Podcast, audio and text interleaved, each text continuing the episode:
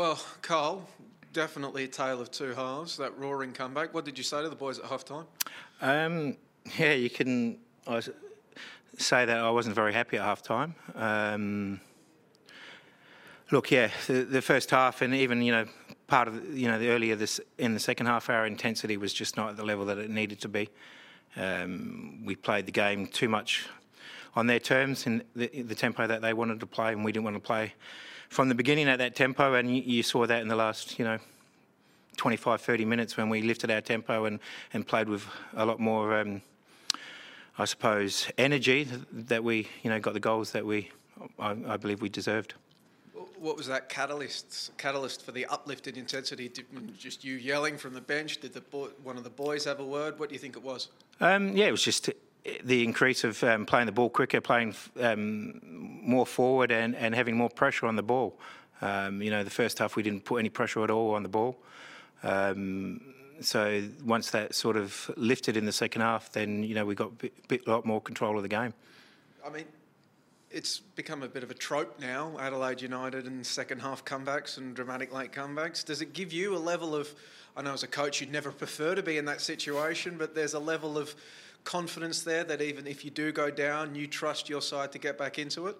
Yeah, most definitely. Look, we you know we push the boys quite hard on the way that we want to play and, and having that belief that um, that winning mentality. Um, and we didn't see it in the first half, but as you say, the boys, you know, sort of at half time they got a little bit of a kick up the backside and they came out in the second half and, and, and lifted and played, you know, where we expect them to be. And got asked a lot of contention. Nestor, he's come on, he's gotten an assist, but a lot of talk that maybe he was very lucky to avoid a second yellow card as well. Do you think he was fortunate? No, not at all. Um, you know, he's he's challenged. You know, made a challenge for the ball. Yeah, he's he's made contact with the ball, but he's made contact with the player. It's it's a foul, but I don't think it's uh, worthy of a of a second yellow to send someone off. I think this this year far too many red cards have been handed out in the league and, and ruined too many games.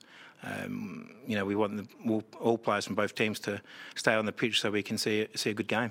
He was he was one of a, a few substitutes that came on and really seemed to change the whole dynamic of the game. How proud are you the, the effort that, or the impact that your subs had in that second half? Yeah, most definitely. I think, um, you know, as you said, Nestor and Josh Cavallo, when they came on, they lifted the intensity, which then dragged everyone else to play up at that level. Um, so that's, you know, a credit to the, to those boys that, you know, don't get a lot of minutes. Nestor doesn't get a lot of minutes. Josh hasn't had a lot of minutes this year. Um, but they, you know, put the team first and went out there and, and, and fought hard for the team. I thought, uh, I'm not sure if you saw it this way, but I think uh, as the game wore on, uh, guys like Goodwin and Clough really start to um, work their way into the game as well. Yeah, most definitely. Look, we knew um, as the game went longer that we would be able to um, come over the top of them physically because we know that the last two weeks they've played um, two games in extreme heat. So we know that that takes a toll on the body, and we knew that if we um, lifted our tempo and played, um, that they they would find it difficult as the longer the game went on. You know, because it's you know very difficult to play um, the previous two games that they had in those um, heat conditions. As Joey already said, you, you, obviously don't want to go down 2 0, but the fact you came back 1 3 2, I think three goals in the space of 17 minutes or something, where's that in, in the context of the season and this season itself?